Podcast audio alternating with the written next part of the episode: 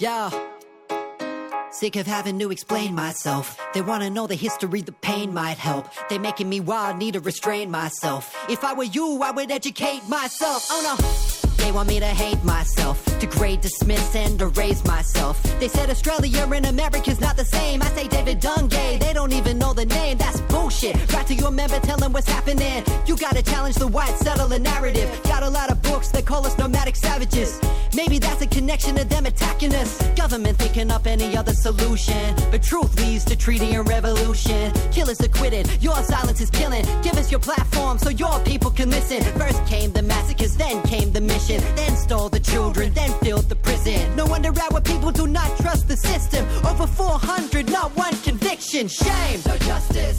and no peace. Καλώς ήρθατε στα μαθήματα αναπνοής με το Χαράλαμπο Πουλόπουλο. Μια εκπομπή που ακούγεται από το διαδίκτυο στο Beton 7 Art Radio και τη συχνότητα του ράδιο παρατηρητή στα 94 FM στη Θράκη.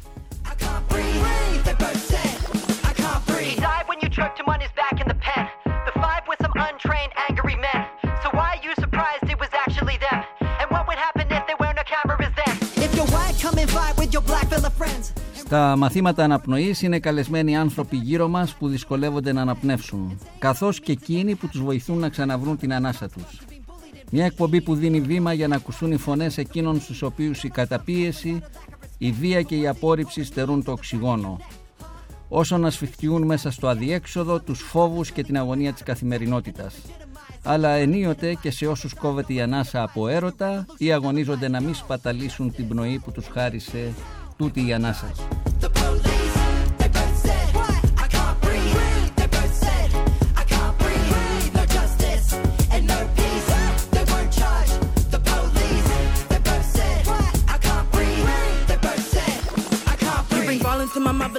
Τον είχο μαζί μας, ο Λουκάς Δημητρέλος. Γράψτε στο chat της εκπομπής τις ερωτήσεις και τα σχόλια σας.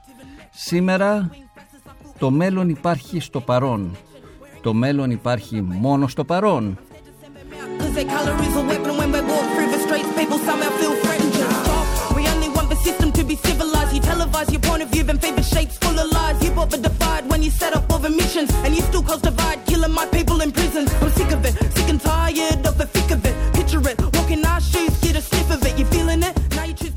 Μαζί μας ο Νίκος Ματζούφας, ο διοικητής του Ταμείου Ανάκαμψης, ε, με τον οποίο θα συζητήσουμε για το μετασχηματισμό της χώρας στην εκπαίδευση, την υγεία και την κοινωνική φροντίδα και όχι μόνο.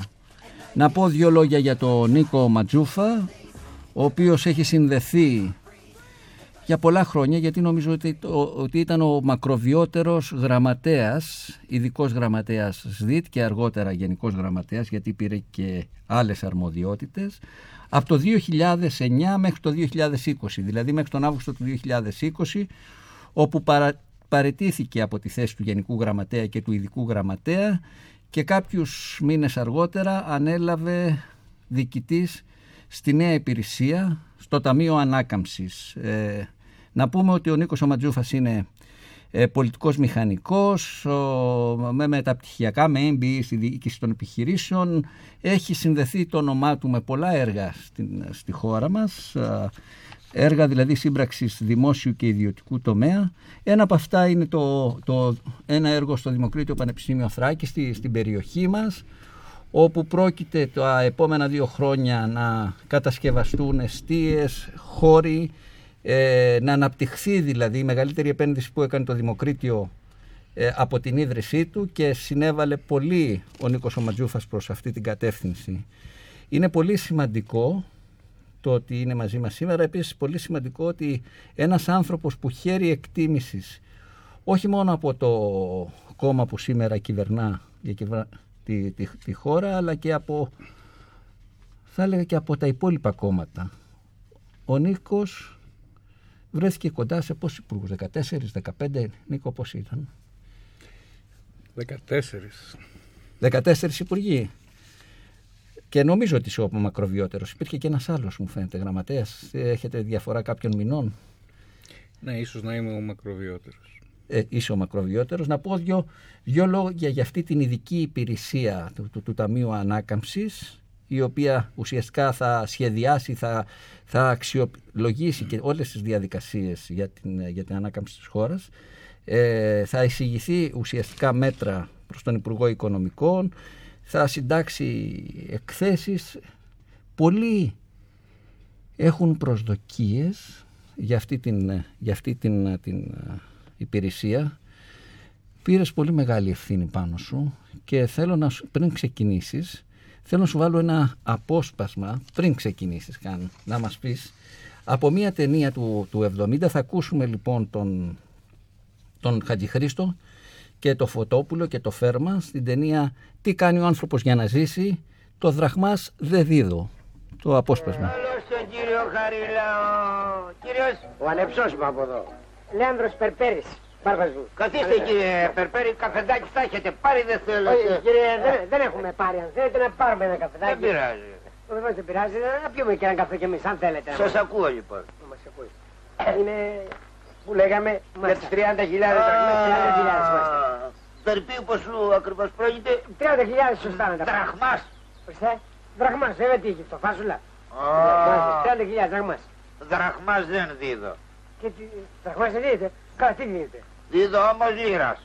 Λίρες, ε, χρυσάς. Χρυσάς βέβαια. Θα πάρουν δηλαδή 30.000 λίρες. Ε, Όχι, ε, λίρας δεν δίδω. Καλά, λί- λίρες δεν δίνετε. δίνετε δραχμάς. Δραχμάς δεν δίδω. Μα καλά, με συγχωρείτε, λέει. ε, Τι θα πάρετε, του λέω δραχμάς. Μου λέει δραχμάς δεν δίνω. Θα πάρω λίρες. Ακούστε, θα πάρετε εις λι- λίρες την αξία των 30.000 δραχμών. Είναι. Εσείς πάντοτε με εγγυητή τον κύριο Χαρίλο Όχι. θα υπογράψετε ότι πήρατε, ξέρω εγώ, Ε, Χρυσάς λίρες. λίρας δεν δίδω. Μας. Δραχμάς. Δραχμάς δεν δίδω. Μα για σιγά, λίρες δεν δίνετε, δραχμάς δεν δίνετε. Εγώ τι θα υπογράψω για να ξέρω δηλαδή. Θα υπογράψετε δολάρια. Τώρα μπερδεύτηκα ρε παρμα, πώς τα λέει; Είναι απλώς, το λέει καθαρά ο κύριος Τρίφωνας. Τι μου λέει καθαρά; Θα σου δώσει δολάρια. Όχι, δολάρια δεν δίδω. Δολάρια δεν δίνει, τι δεν δίνετε. Δραχμάς. Ωραία, θα πάρω δραχμάς δηλαδή. Όχι. Σε- Δραχμάς, θα μου δώσετε δραχμάς σε δολάρια ή δολάρια σε δραχμάς. Όχι, δεν με Να αντιληφθείτε. σας αντιληφθώ, για να κάνετε το λιανά να δούμε. Θα μου δώσετε εσείς δολάρια, Όχι. αλλά τι θα μου δώσετε; Ακούστε, δεν υπάρχει λόγο να με εξοφλήσετε σε δολάρια. Α, δεν σου Τα δώσετε δολάρια θα τα υπολογίσουμε στη σημερινή τιμή της χρυσής λίρας και θα με εξοφλήσετε εις δραχμάς. Α, δραχμάς. Με συγχωρείτε, τέτοιο σαματάκια, τι το θέλουμε όμως κύριε. Ή κάτι άλλο. Τι άλλο δηλαδή. Παίρνετε φράγκα. Φράγκα παίρνω. Φράγκα τα παίρνω. Εμένα πώς τα παίρνω. Προσέξτε. Πώς θα Ο- δίνεις ο- εσύ; Όχι ελβετικά φράγκα. Όχι ελβετικά, τι είναι; Γαλλικά Βάλ- φράγκα.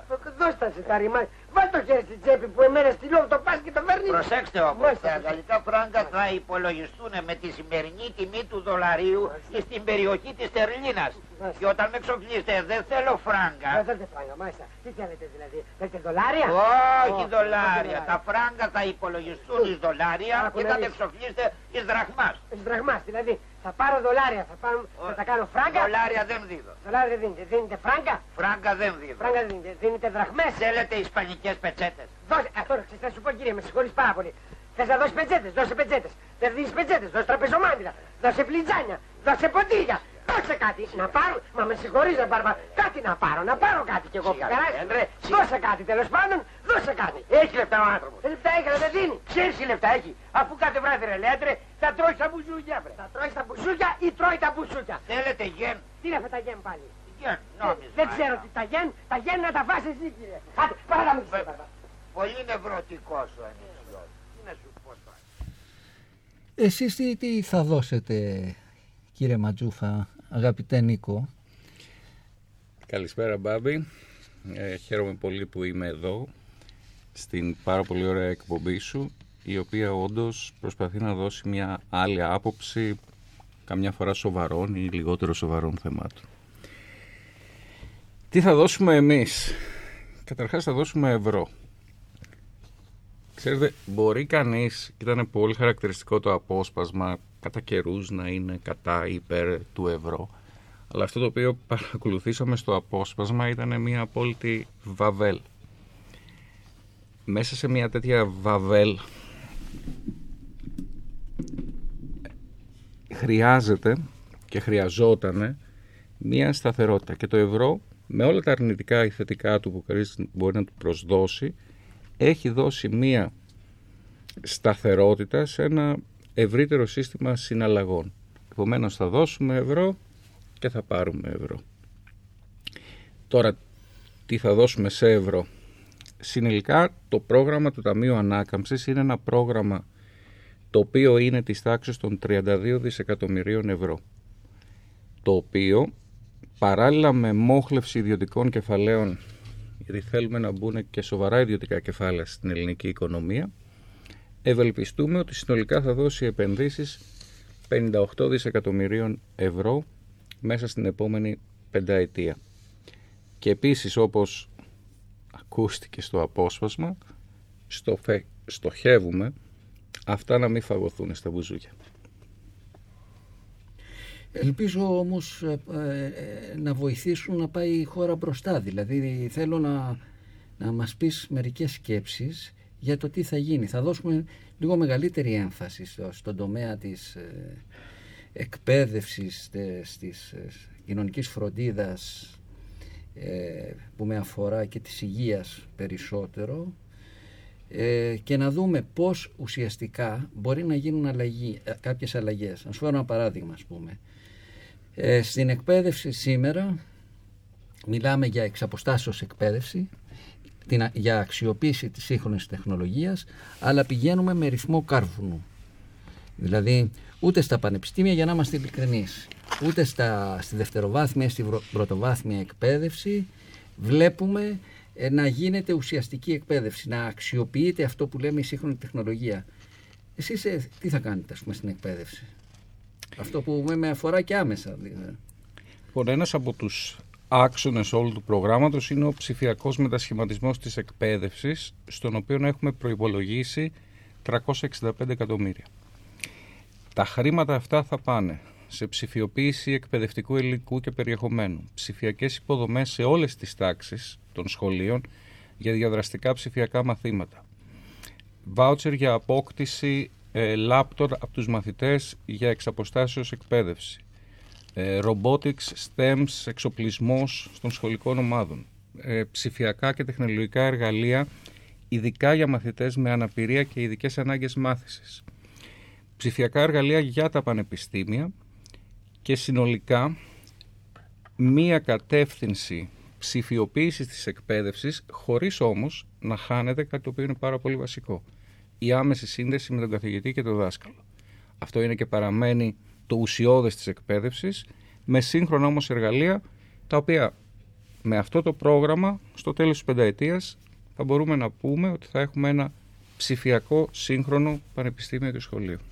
Υπάρχει μια μεγάλη αγωνία ότι μπορεί να έρθει η ψηφιακή εκπαίδευση να υποκαταστήσει την εκπαίδευση με φυσική παρουσία και αυτό μπορεί να έχει και σαν αποτέλεσμα περιορισμό των θέσεων εργασίας, ε, ε, των αμοιβών, ε, πιο, πιο δύσκολες συνθήκες εργασίας για όσους εργάζονται στο χώρο. Το έχετε σκεφτεί αυτό;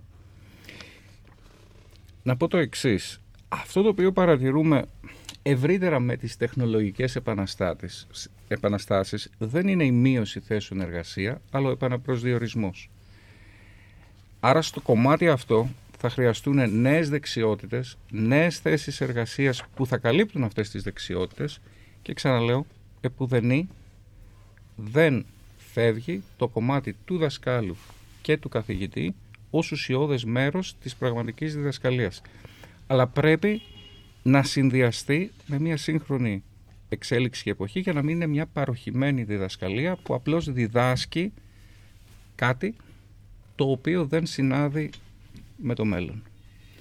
Ε, ας ελπίσουμε ότι αυτό θα συνδυαστεί με ουσιαστική ενίσχυση των, των, των, ανθρώπων που βρίσκονται όχι μόνο στο χώρο της εκπαίδευσης αλλά και γενικότερα. Δηλαδή όλη αυτή η αλλαγή, η ανάκαμψη να συνδυαστεί και θέλω να μου μιλήσεις γι' αυτό με, με εργασία και όχι με, με ανεργία. Υπάρχει ένα πολύ ωραίο τραγούδι του Aloe Black, το I Need a Dollar, το οποίο αναφέρεται σε, ένα πολύ δύσκολο, σε μια πολύ δύσκολη κατάσταση για κάποιον που έχασε τη, τη δουλειά του και χρειάζεται ένα δολάριο για να μπορέσει να προχωρήσει και το, το ζητάει για να κάνει κάτι καινούριο γιατί τον απολύσανε. Περιμένω την απάντησή σου μετά το τραγούδι.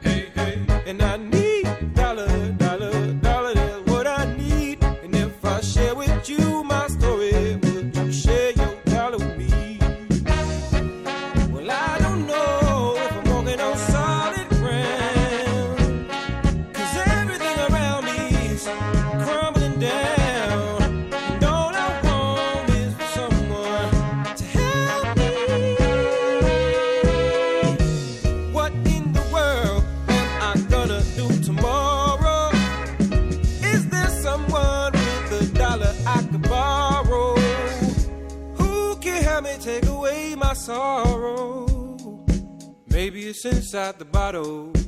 Maybe it's inside the bottle. I had some good old, but his name's is whiskey and wine. Hey, hey.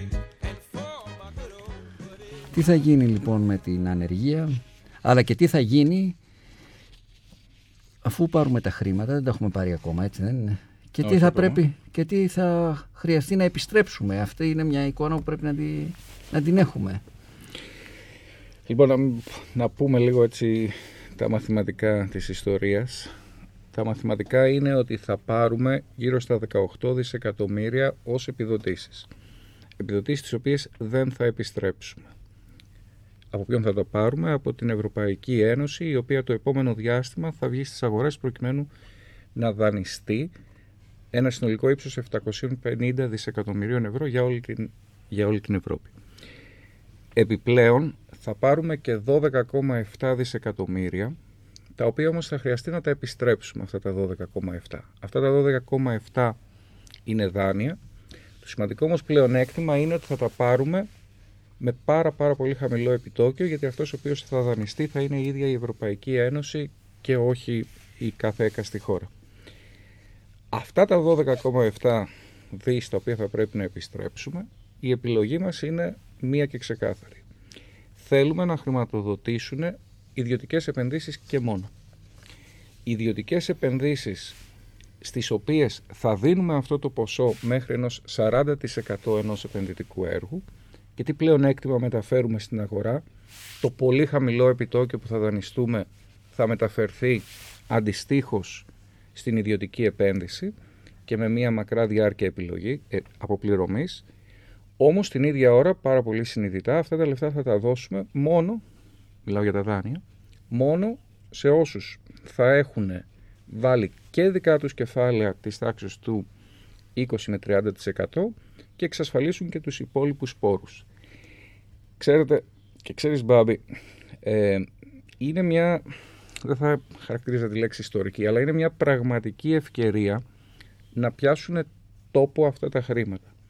Και μιλώντας για μια ιδιωτική επιχειρηματικότητα, για μας είναι πολύ σημαντικό να στραφούν προς πραγματικές βιώσιμες επενδύσεις, οι οποίες αντέχουν τη βάσανο ενός τραπεζικού δανεισμού. Ξέρετε, ακούμε τη λέξη τραπεζικός δανεισμός και φανταζόμαστε κάποιον κακό τραπεζίτη, ο οποίος δεν δίνει δάνεια και χρήματα σε αυτούς που πρέπει, ενώ δίνει σε κάποιους άλλους. Όμως είναι συστατικό μιας ανάπτυξης. Και μιας ανάπτυξης στην οποία θα πρέπει να προκριθούν έργα τα οποία έχουν μακρύ χρόνο ζωής, διάρκειας και επιβίωσης. Και όχι να καταλήξουν τα όποια αυτά χρήματα να χρηματοδοτήσουν μεν μια πρόσκαιρη ανάπτυξη και να γίνουν στο τέλος επενδυτικά κουφάρια που πολλά έχουμε δει κατά καιρούς στην Ελλάδα. Αυτή είναι η ουσιαστική απάντηση στην ανεργία. Βιώσιμες θέσεις εργασίας πάνω σε βιώσιμες επενδύσεις. Ξέρετε, στο πλάνο αυτό έκανε μια εκτίμηση και αξιολόγηση και η Τράπεζα της Ελλάδας. Συνολικά, αυτό το οποίο αποτυπώνει είναι ότι προβλέπει στο τέλος της 25 ετίας μόνιμη ανάπτυξη της τάξης του 7% του ΑΕΠ πέραν οτιδήποτε άλλο πάνω σε αυτή τη βάση και επίσης δια, χιλιάδες μόνιμες θέσεις εργασίας στο βάθος χρόνου. Και το μεγαλύτερο κομμάτι από αυτή την ανάπτυξη έρχεται από το κομμάτι αυτών των βιώσιμων ιδιωτικών επενδύσεων. Ερώτημα που πιθανώς να έχεις ή να έχουν και οι ακροατές σας. Και οι επενδυτές θα βάλουν τα χρήματά τους σε αυτό το οποίο προτείνεται. Αυτό είναι το μεγάλο στίχημα όλων μας. Της επιχειρηματικότητας, της κοινωνίας μας και του πολιτικού συστήματος. Να πείσει ξένους και Έλληνες επενδυτές ότι η Ελλάδα μπορεί να είναι ένας χώρος πραγματικών επενδυτικών ε, επενδύσεων σημαντικών με μια ασφάλεια δικαίου και ό,τι και ένα άλλο να πούμε μόνο αυτό θα φέρει πραγματικές θέσεις εργασίας. Αυτό γιατί να μην γινόταν με ένα πρόγραμμα δημοσίων επενδύσεων, για παράδειγμα, στην, στην, στην Αμερική. Μετά το κράχ του 29 είχαμε την πολιτική του, του Keynes με δημόσιες επενδύσεις. Γιατί μόνο ιδιωτικές επενδύσεις; Αναφέρθηκα στο κομμάτι το δανειακό. Ναι. Δηλαδή στα 12,7 δις που θα δανειστούμε και δυστυχώς δεν έχουμε τη δυνατότητα αυτός να είναι ένας μόνιμος δανεισμός. Η χώρα έχει πολύ ψηλό δημόσιο χρέος, εξακολουθεί να έχει. Ε, έχει συγκεκριμένους περιορισμούς στις δαπάνες λόγω των πρωτογενών πλεονασμάτων που οφείλει να έχει, παρότι λόγω της πανδημίας αυτά έχουν προσωρινά αρθεί. Επομένως, δεν είμαστε οι Ηνωμένες Πολιτείες να έχουμε την ευχέρεια τέτοιων δράσεων. Παράλληλα όμως έχουμε και τα 18 δισεκατομμύρια τα οποία θα είναι στοχευμένα κατά βάση σε δημόσιες υποδομές και δράσεις και ξέρεις το μεγάλο στίχημα και το λέω με αρκετή γνώση αυτό θα είναι αν καταφέρουμε και σε τι χρόνο να τα απορροφήσουμε αυτά. Διότι παράλληλα θα έχουμε και το νέο ΕΣΠΑ το οποίο θα είναι άλλα 21 δις επομένως το, τα επόμενα πέντε χρόνια για δημόσιες υποδομές και δαπάνες θα έχουμε πολύ περισσότερα χρήματα από ό,τι είχε ποτέ η Ελλάδα σε μια συγκεκριμένη χρονική περίοδο και το μεγάλο στίχημα είναι η ορθή και ταχεία απορρόφηση αυτών. Άρα τα 12,7 δις θέλουμε να στραφούν αμυγός στον ιδιωτικό τομέα που είναι αυτός ο οποίος μακροπρόθεσμα μπορεί να δημιουργήσει σημαντικές και καλές θέσεις εργασίας. Να πω βέβαια ότι την ίδια ώρα δεν λέμε okay, θα γίνουν ιδιωτικές επενδύσεις, ως διαμαγείας θα εξαφανιστεί η ανεργία και δεν χρειάζεται να κάνουμε τίποτα άλλο. Μέσα στο κομμάτι των 18 δις θα έχουμε ένα μεγάλο πρόγραμμα του ΟΑΕΔ το οποίο θα αφορά κατάρτιση και επανακατάρτιση εργαζομένων το οποίο θα είναι της τάξης του 1 δισεκατομμυρίου ευρώ.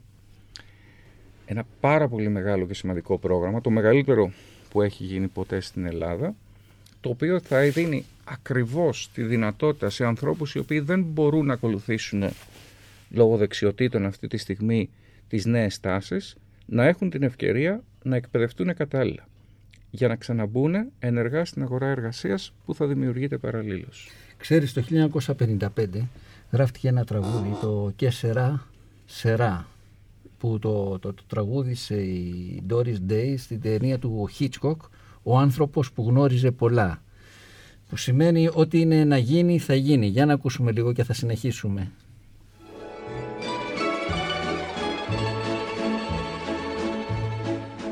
When I was just a little girl, I asked my mother, What will I be? Will I be pretty? Will I be rich? Here's what she said to me. Que sera, sera. Whatever will be, will be. The future's not ours to see. Que sera, sera. What will be, will be. When I grew up and fell in love, I asked my sweetheart what lies ahead. Will we have rainbows day after day? Here's what my sweetheart said. Que sera, sera, whatever will be, future's not ours to see. Que sera, sera. What will be, will be. Now I have children of my own. They ask their mother, What will I be?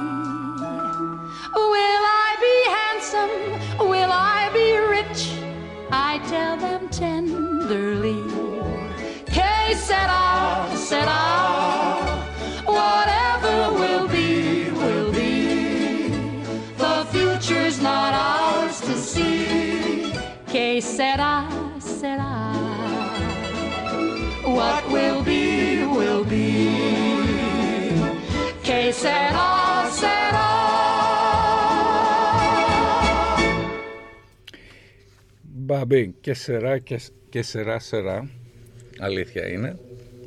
Ταυτόχρονα όμως συν Αθηνά και χειρακίνη. Έχω κι άλλο τραγούδι. Πρόσεξε γιατί θα το βάλω μετά γιατί το perhaps, perhaps, perhaps. λοιπόν, αλλά το αναρωτιέμαι. Ε, πώς, πώς βλέπεις εσύ αυτό το μέλλον και πώς μπορούμε να δούμε και εμείς που είμαστε έξω από αυτά το μέλλον. Πώς μπορούμε να δούμε και το μέλλον των νέων παιδιών. Των, των, ε, πώς μπορούμε να δούμε ε, τα παιδιά που μεγαλώνουν. Τι, τι, τι, τι υπάρχει μπροστά. Τι υπάρχει ακόμη και με την έννοια της, ε, της κοινωνικής φροντίδας θα έλεγα και της παιδικής προστασίας ξεκινώντας και από αυτά. Δηλαδή ε, πιο συγκεκριμένα πράγματα. Ναι, κοιτώντας το μέλλον, κοιτώντας τα παιδιά, θέλω να επιμείνω λίγο ότι πέρα του να είμαστε μια χώρα η οποία παράγει επενδύσεις, δεν μπορούμε να προσδοκούμε κάτι άλλο. Δημοσιονομικά είμαστε σε ένα όριο το οποίο δεν επιτρέπει πάρα πολύ μεγάλες δαπάνες.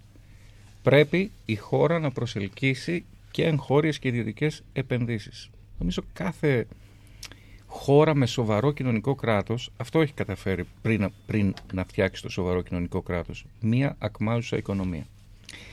Την ίδια ώρα όμως δεν φτιάχνουμε ένα πρόγραμμα το οποίο κοιτάει μόνο, ξανασημειώνω πάντως, το θεωρώ κομβικό, πώς θα φτιάξουμε μία ακμάζουσα ιδιωτική οικονομία. Αλλά κοιτάει και το κομμάτι της κοινωνικής πρόληψης και σε αυτό το πρόγραμμα νομίζω ότι έχουμε δράσεις οι οποίες αθρηστικά δεν έχουν ξανασυναντηθεί τουλάχιστον τα χρόνια που θυμάμαι. Να πω ένα χαρακτηριστικό παράδειγμα. Μέσα στο πρόγραμμα αυτό είναι το Εθνικό Πρόγραμμα Πρόληψης Δημόσιας Υγείας Σπύρος Δοξιάδης με 250 εκατομμύρια ευρώ. Αυτό αφορά μία σειρά προληπτικών προγραμμάτων σωματικής άσκησης, Εθνικό Πρόγραμμα Εμβολιασμών, προληπτικών διαγνωστικών εξετάσεων για καρκίνο του μαστού εκτεταμένου, Εθνικό Πρόγραμμα Προληπτικού Ελέγχου Νεογνών, Ψυχοκοινωνικής Ένταξης και Αποκατάστασης. Επίσης, με 55 εκατομμύρια ένα πρόγραμμα μεταρρυθμίσεων της ψυχικής υγείας που αφορά άτομα με ψυχικά νοσήματα και εθισμούς από ιδρυματοποίησή τους πηγαίνω σε, πάλι σε μια κατηγορία η οποία νομίζω κάθε πολίτης λιγότερο ή περισσότερο έχει μια εικόνα. Νοσήλια στο σπίτι. Επίσης ένα πρόγραμμα το οποίο θα αφορά ευαίσθητες ομάδες ασθενών με χρόνιες αναπηρίες οι οποίοι θα μπορούν να έχουν την φροντίδα αυτή στο σπίτι τους αντί να τρέχουν κάθε φορά ε, σε, στα νοσοκομεία ή στα κέντρα υγείας. Για παιδική προστασία έχουμε κάτι το οποίο είναι πάρα πολύ σημαντικό μιλώντας για τους γονείς που έχουν πολύ μικρά παιδιά ή θα έχουν το επόμενο διάστημα. Μεταρρύθμιση των προγραμμάτων των βρεφονιπιακών σταθμών ξέρεις, μια πολύ ευαίσθητη ηλικία στην οποία πρέπει να δώσουμε πολύ μεγάλη βάση στη σωστή εκπαίδευση σε αυτή την περίοδο του παιδιού. Επιδότηση δημιουργίας βρεφονιπιακών σταθμών για πολύ μικρά παιδιά από 2 έως 2,5 έτη, 2 μηνών έως 2,5 έτη. Επίσης όλοι γνωρίζουμε ότι σε αυτή την ηλικία οι περισσότερες μητέρες δεν μπορούν να εργαστούν καθώς αναγκάζονται να, να βρίσκονται μαζί με τα παιδιά τους. Επομένως θα επιδοτήσουμε τη δημιουργία ειδικών τέτοιων βρεφονιπιακών σταθμών, προγράμματα αποϊδρωματοποίησης παιδιών και πηγαίνοντας ξανά λίγο στο κομμάτι των βρεφικών σταθμών, μία καινοτόμα δράση την οποία θα έχουμε μέσα στο πρόγραμμα είναι την ενίσχυση και επιδότηση βρε... ίδρυσης βρεφονιμπιακών σταθμών φροντίδας μέσα στους χώρους εργασίας μεγάλων εταιριών, ώστε η μητέρα να μπορεί να πάρει το παιδί μαζί της και άρα να μην αποκοπεί από την εργασία της. Αυτά είναι μερικά από τα προγράμματα, είναι πολύ πιο εκτεταμένο το συνολικό πρόγραμμα, τα οποία στοχεύουν να κρατήσουν και να ενισχύσουν ένα κοινωνικό δίκτυο προστασίας. Ξανασημειώνω βέβαια το αν και τι θα καταφέρνουμε να δίνουμε μόνιμα σε τέτοιου είδους δράσεις κατά μένα εξαρτάται από το πόση δυνατή οικονομία μπορούμε να δημιουργήσουμε. Ωστόσο η οικονομία μας δεν είναι και τόσο ισχυρή θα έλεγα, έτσι δεν είναι; Έχουμε βρεθεί σε μια πολύ δύσκολη κατάσταση εδώ και 11 τουλάχιστον χρόνια από το 2009. Ε, τότε μας έλεγαν οι πολιτικοί, ακόμη και τώρα μας λένε, ένα-δυο χρόνια και θα το ξεπεράσουμε, να δουλέψουμε, αλλά δεν ξέρω αν βγήκαμε από αυτή την κρίση ή αν μπαίνουμε κάθε φορά σε μια βαθύτερη κρίση. Η κρίση του COVID είναι και μια νέα κρίση. Θέλω να ακούσουμε λίγο ένα, ένα πείμα του, του, του Λιβαδίτη το, από το ουσιαστικά το τραγουδάει ο Παπακοσταντίνου και συνοδεύει ο Γιώργος ο Μιχαλακόπουλος το «Αλά τα βράδια» που λέει και πως στάσαμε ως εδώ χωρίς αποσκευές και εγώ που ονειρεύτηκα ένα καλύτερο κόσμο, φτωχή ανθρωπότητα, δεν μπόρεσες ούτε ένα κεφάλαιο να γράψεις ακόμη. Πάντως έχουμε πολύ μεγάλες αποσκευές σαν έθνος. Θα το ακούσουμε και λίγο. Και να που φτάσαμε εδώ χωρίς αποσκευές. Μα με ένα τόσο ωραίο φεγγάρι. Μα με ένα τόσο ωραίο φεγγάρι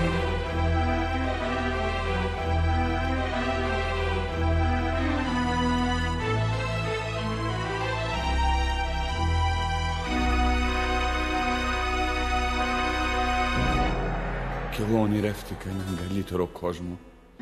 Φτωχή ανθρωπότητα. Δεν μπόρεσες ούτε ένα κεφάλαιο να γράψεις ακόμα. Σας σανίδα από θλιβερό ναυάγιο Ταξιδεύει η γυριά μας Ήπειρος. Αλλά τα βράδια Τι όμορφα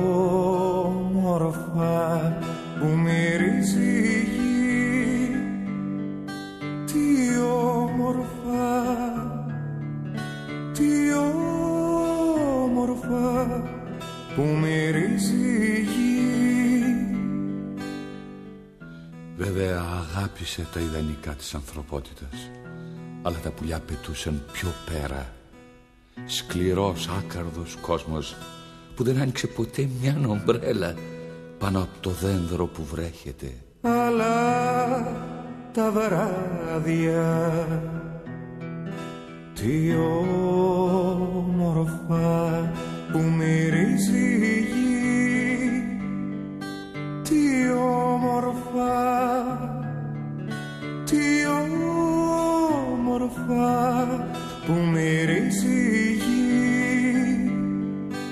Ύστερα ανακάλυψαν την πηξίδα για να πεθαίνουν κι αλλού και την απληστία για να μένουν νεκροί για πάντα.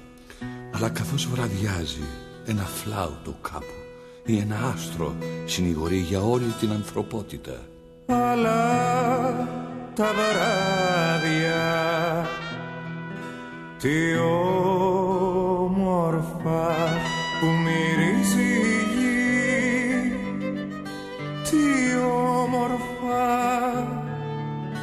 τι όμορφα που μυρίζει η γη.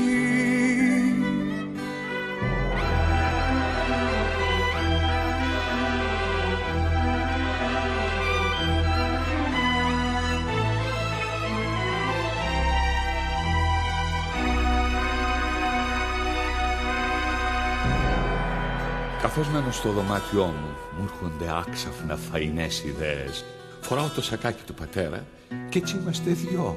Και αν κάποτε μ' άκουσαν να γαβίζω, ήταν για να δώσω έναν αέρα εξοχής στο δωμάτιο. Αλλά τα βράδια τι όμορφα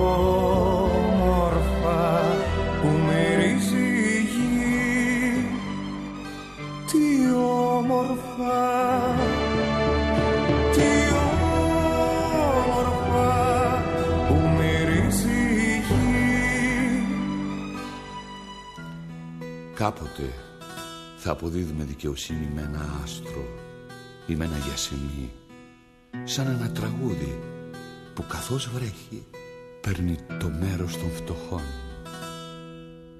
αλλά τα βράδια τι όμορφα που μυρίζει η γη τι όμορφα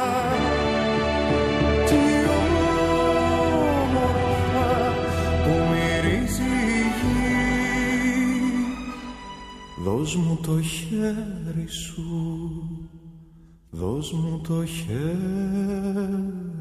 σου. Ο Τάσος Λιβαδίτης, όπως ξέρεις, πέρασε μια πολύ δύσκολη ζωή με εξορίες, ε, με μακρονίσια και στην περίοδο της δικτατορίας ε, έμεινε άνεργος και έψαχνε να βρει έναν τρόπο να, να, να επιβιώσει. Ουσιαστικά έκανε μεταφράσεις και διασκευές λογοτεχνικών έργων. Θέλω να... Και πολλοί άνθρωποι σήμερα είναι άνεργοι. Θέλω να μου πεις αυτό που ανέφερες, ότι έχουμε πολλές αποσκευές. Ναι. Ξέρεις, θεωρώ ότι έχουμε μία καμιά φορά ενδοσκόπηση θεωρώντας ότι όλα τα κακά της μοίρας συμβαίνουν σε αυτόν τον τόπο ε, και ότι δεν μπορούμε να σηκώσουμε κεφάλι και πάνω που αρχίζει κάτι να αλλάζει έρχεται κάτι καινούριο και γενικώς ότι είμαστε ε, στον πάτο. Αυτό όμως δεν ισχύει. Η Ελλάδα και δεν λέω κάτι καινούριο και καινοφανές από την γέννησή της ως έθνος 1832 είναι ένα πολύ νέο κράτος και η πρόοδος η οποία έχει πετύχει όλα αυτά τα χρόνια είναι πραγματικά κολοσιαία σκεφτείτε πόσα άλλα μέρη στον κόσμο η έννοια της δυστυχίας, της ανεργίας, της ανέχειας είναι ένα δεδομένο το οποίο δεν μπορούν και πολλές φορές να το ανατρέψουν. Η Ελλάδα λοιπόν έχει γνωρίσματα τα οποία ξεκινούν από τον πολιτισμό της, ξεκινούν από μια συνοχή την οποία έχει ο κόσμος. Ξεκινούν και από μια αλληλεγγύη η οποία υπάρχει μεταξύ των ανθρώπων. Ξεκινούν από ένα πολύ σημαντικό εκπαιδευτικό υπόβαθρο. Ξέρεις, πάλι λέμε στο επίπεδο της παιδείας, αλλά αν συγκριθούμε με τους άμεσους γειτονές μας και δει κανείς το εκπαιδευτικό επίπεδο το οποίο έχει ο μέσος ή και ο πιο κατώτερος σε οικονομικό επίπεδο Έλληνας, είναι πολύ σημαντικότερο και ανώτερο από άλλες χώρες οι οποίες ε, μπορεί σε αυτό το τομέα να μην, να μην δίνουν βάση. Και αυτό ξεκινάει και από το πώς αντιδρά ευρύτερα μια πολιτεία αλλά και πώς συνολικά ως κοινωνία και ως γονείς βλέπουμε τι πρέπει να πάρει ένα παιδί. Όλοι κοιτάνε την εκπαίδευση του παιδιού τους. Αυτό είναι πάρα πολύ σημαντική αποσκευή για να οπλίσει τον κάθε έναν Έλληνα και Ελληνίδα, τον κάθε νέο και νέα με τις δυνάμεις και τις δυνατότητες πραγματικά να δράξει το μέλλον, πραγματικά να προσπαθήσει, πραγματικά να κυνηγήσει το όνειρό του και την ευκαιρία του. Την ίδια ώρα, μία κοινωνία με τις πολιτεία, με τις όποιες δυνάμεις έχει, πρέπει να έχει το ασφαλές δίκτυο προστασίας, αλλά και την ίδια ώρα να δίνει ευκαιρίες σε όλους αυτούς να δημιουργήσουν. Λίγο κουραστικά το επαναλαμβάνω. Εάν αυτό δεν είναι το δεδομένο, δεν μπορούμε συνέχεια απλώς και μόνο να φροντίζουμε επιδηματικά ε, ανθρώπους οι οποίοι δεν μπορούν να ανέβουν. Πρέπει να ανοίξουμε τις ευκαιρίες ώστε οι λιγότερο ή περισσότερο όλοι να μπορούν να δημιουργήσουν και να βρουν μια ευκαιρία δημιουργίας. Ξαναλέω, η Ελλάδα έχει τεράστιες αποσκευές που έχουν να κάνουν και με την ιστορία τους και με το πώς μας προσλαμβάνει ο υπόλοιπος κόσμος.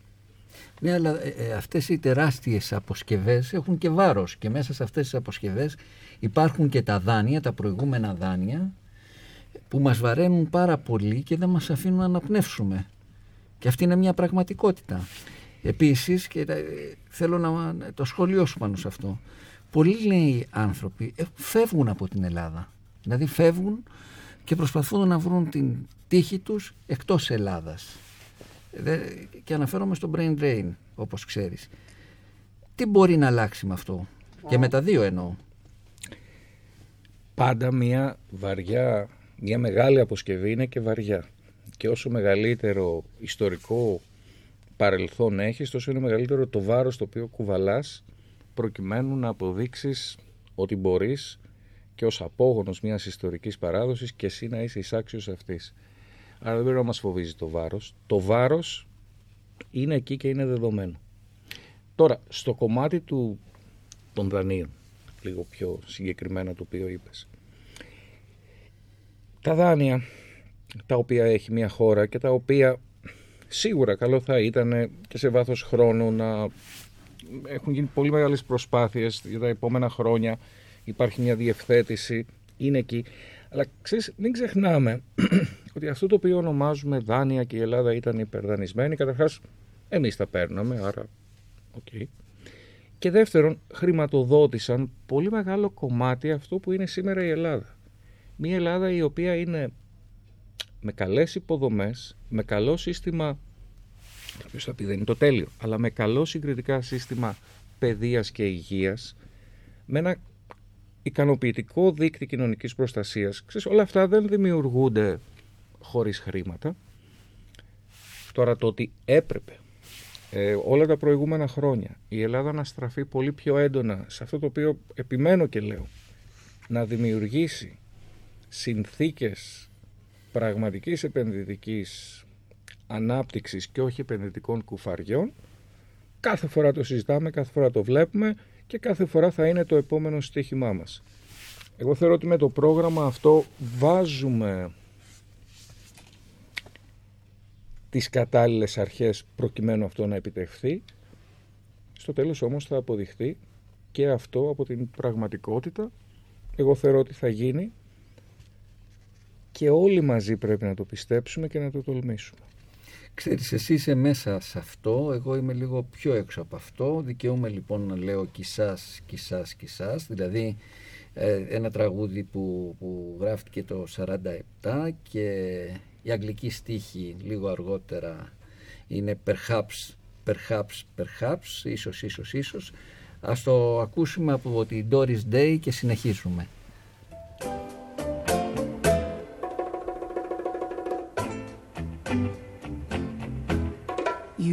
Admit you love me, and so how am I ever to know? You always tell me, perhaps, perhaps, perhaps. A million times I've asked you, and then I ask you over again. You only answer, perhaps. If you can't make your mind up, we'll never get started. And I don't want to wind up being parted, broken hearted. So if you really love me, say yes. But if you don't, dear, confess, and please don't tell me. Perhaps, perhaps, perhaps.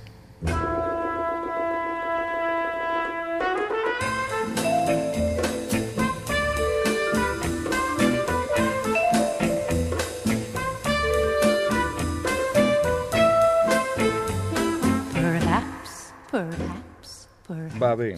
Ίσως, ίσως, ίσως. Η μόνη βεβαιότητα που μπορούμε να έχουμε είναι ότι θα προσπαθήσουμε. Και ίσως να το πετύχουμε. Ξέρεις κάποιοι ακροατές ρωτούν ε, γιατί ο, μπροστά ο ιδιωτικός τομέας εσύ έχεις και την εμπειρία και όχι ο δημόσιος τομέας δηλαδή μήπως όλο αυτό γίνεται σε μια, σε μια προσπάθεια, σε μια επιχείρηση πλήρους ιδιωτικοποίησης της χώρας και περιορισμού του δημόσιου τομέα. Εσύ διατέλεσες για, για 11 χρόνια ειδικός γραμματέας και γενικός θα έλεγα τα δύο τελευταία χρόνια στο, στη σύμπραξη δημόσιου και ιδιωτικού τομέα. Πώς, ποια είναι αυτή η εμπειρία σου, ειλικρινά θέλω να μου πεις.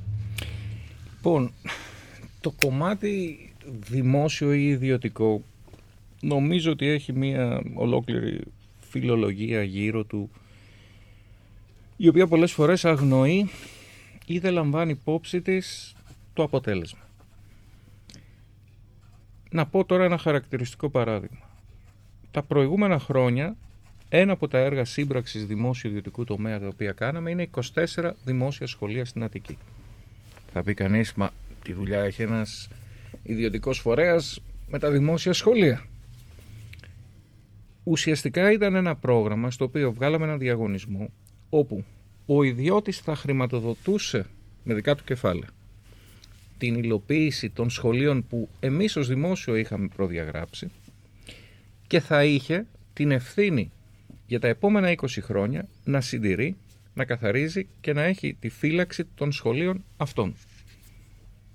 Αυτή ήταν η εμπλοκή του ιδιωτικού τομέα. Ξέρεις, ακόμα και στην αρχή, πάρα πολλοί ήταν αντίθετοι. Όχι, τα σχολεία πρέπει να υλοποιούνται με τον κλασικό δημόσιο τρόπο. Και πάντα η απάντησή μου ήταν, μα συγγνώμη, κάποιος κάποια στιγμή δεν θα το κατασκευάσει. Η βασική διαφορά ήταν ότι ζητούσαμε από τον ιδιώτη να βάλει τα λεφτά του μέσα στην επένδυση. Θα πει κανείς αυτό, όχι δεν πρέπει, πρέπει να το κάνει το δημόσιο. Να έρθω όμως τώρα στο αποτέλεσμα, γιατί στη θεωρία κάποιος θα μπορούσε να έλεγε τα μεν, τα δε και να είχαν και δύο δίκιο ή άδικο. Έρχομαι τώρα στο αποτέλεσμα. Το αποτέλεσμα είναι ότι έχουμε αυτή τη στιγμή 24 σχολεία τα οποία λειτουργούν, τα οποία είναι τα καλύτερα σχολεία, τα οποία έχουν δημόσια σχολεία, υλοποιηθεί ποτέ. Σχολεία τα οποία το επίπεδο της κατασκευής είναι σε τόσο ανώτερο επίπεδο από ό,τι παραδοσιακά. Το επίπεδο της συντήρησης είναι σε επίπεδο εφάμιλο ιδιωτικών σχολείων και λέω στο τέλος της ημέρας είναι ή δεν είναι προς όφελος του δημοσίου των παιδιών το δημόσιο σχολείο να είναι εφάμιλο του ιδιωτικού σε επίπεδο εγκαταστάσεων. Αν αυτό λοιπόν επιτεύχθηκε με τη σύμπραξη με τον ιδιωτικό τομέα σε εντελώς διαφανή διαγωνιστική διαδικασία με πάρα πολύ ξεκάθαρους όρους τότε ναι πρέπει να επιδιώκουμε τη μεγαλύτερη εμπλοκή του ιδιωτικού τομέα. Μια ερώτηση να σου κάνω, γιατί είναι κρίσιμη αυτή η ερώτηση. Πώς ξέρεις ότι είναι καλύτερο κατασκευαστικά αυτό το σχολείο ή αυτά τα σχολεία από τα άλλα σχολεία; Γιατί λες ότι είναι καλύτερα κατασκευαστικά. Πώς, πώς, πώς, πώς το ξέρεις και πώς, πώς μπορείς και το λες αυτό; Εντάξει, ε, έχουμε πλήθος μελετών, στοιχείων το οποίο το τεκμηριώνουν αυτό, αλλά αυτό μπορεί να είναι και αδιάφορο για τον οποιονδήποτε ακροατή. Αυτό μας το λένε οι ίδιοι οι καθηγητές.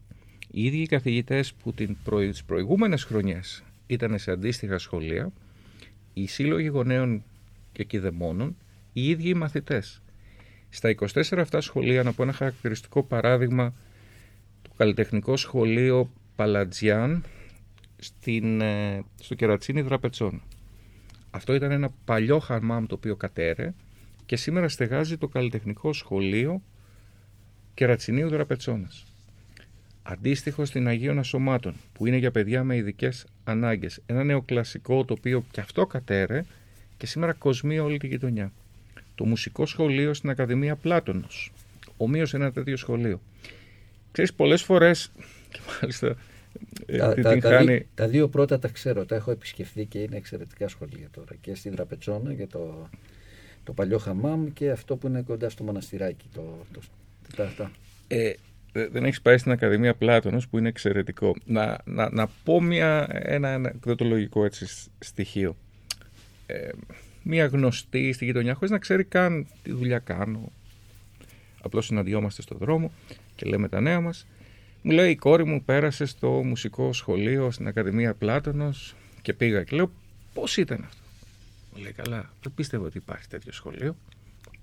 Δεν ήξερε ακριβώς τι έχω κάνει ή τι σύνδεση έχω με αυτό. Ένας γονέας ο οποίος μιλούσε για αυτό το οποίο βίωνε το παιδί του. Μάλιστα λέει κάποια στιγμή που πήγα είδα τόσο κλαδεμένα ωραία τα δέντρα, ε, τις πρασιές, την καθαριότητα που παίρνω τη φίλη μου την αντιδήμαρχο και της λέω ρε εσύ, ε, έχει αλλάξει κάτι στον τρόπο με τον οποίο συντηρείται τα σχολεία στην Αθήνα; Γιατί εδώ βλέπω κάτι το οποίο δεν το έχω ξανασυναντήσει. Και η οποία απάντησε, ξέρεις, ναι, όχι είναι η αλήθεια, αλλά αυτό είναι ένα έργο το οποίο έχει γίνει με αυτόν τον τρόπο και επομένως υπάρχουν συγκεκριμένες προδιαγραφές. Δηλαδή, πού το ξέρω αυτό, ουσιαστικά είναι οι μαρτυρίες ανθρώπων που δεν νοιάζονται αν αυτό έγινε με ΣΔΙΤ, με σύμπραξη, με δημόσια χρήματα, με οτιδήποτε. Νοιάζονται για το τι εισπράττει το παιδί τους. Και αυτό το παίρνουμε σε πάρα πολύ μεγάλο βαθμό. Πιστεύεις ότι αυτά που έκανες όταν ήσουν ειδικός γραμματέας ΔΙΤ μπορείς να τα κάνεις τώρα που θα είσαι διοικητής; Γιατί στο, σε αυτή την υπηρεσία του Ταμείου Ανάκαμψης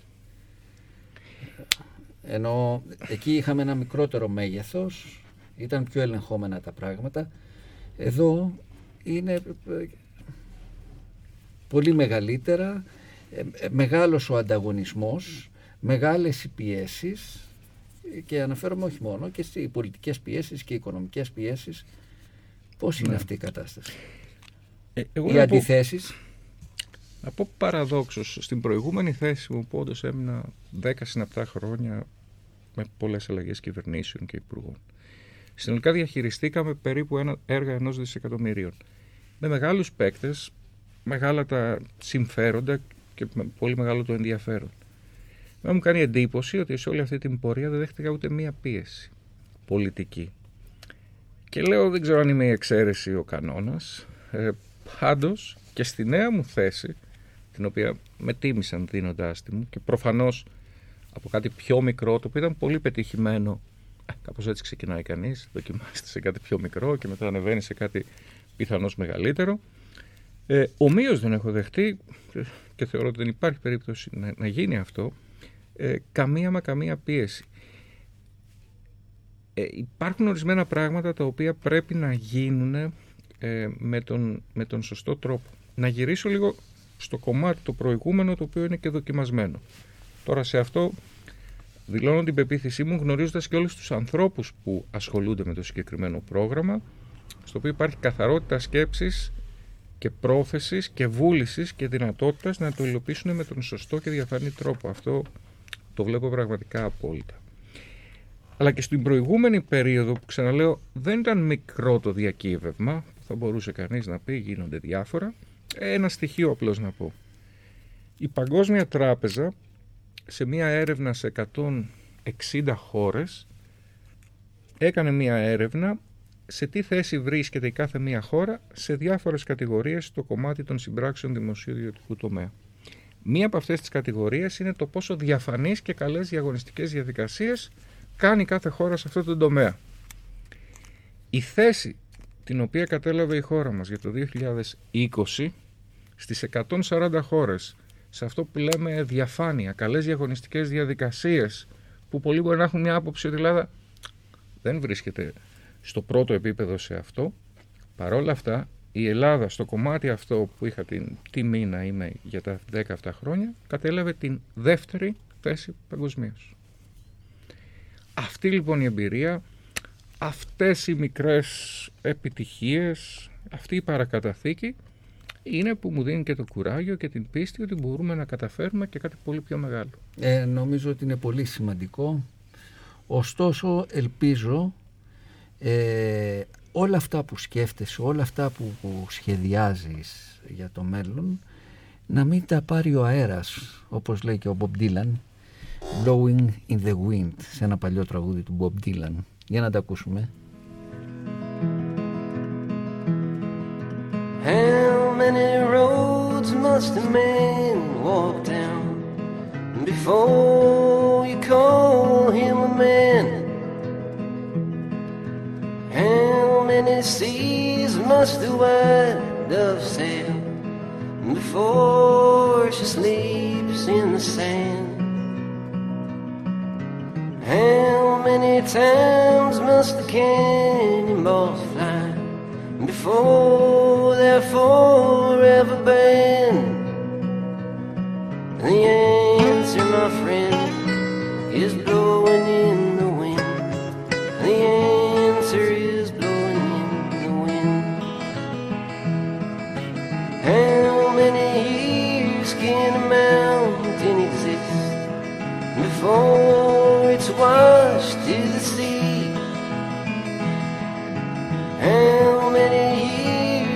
some people exist before they're allowed to be free? How many times can a man turn his head and pretend that he just doesn't see? The answer, my friend, is blowing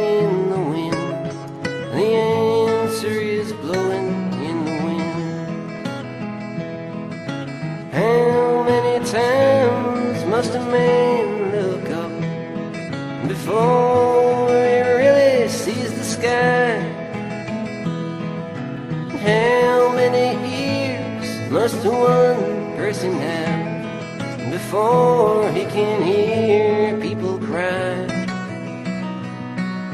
How many deaths will it take till he knows that too many people have died? The answer, my friend, is blowing in the wind. The answer is blowing in the wind. The answer, my friend, is blowing in the wind. The answer is blowing in the wind.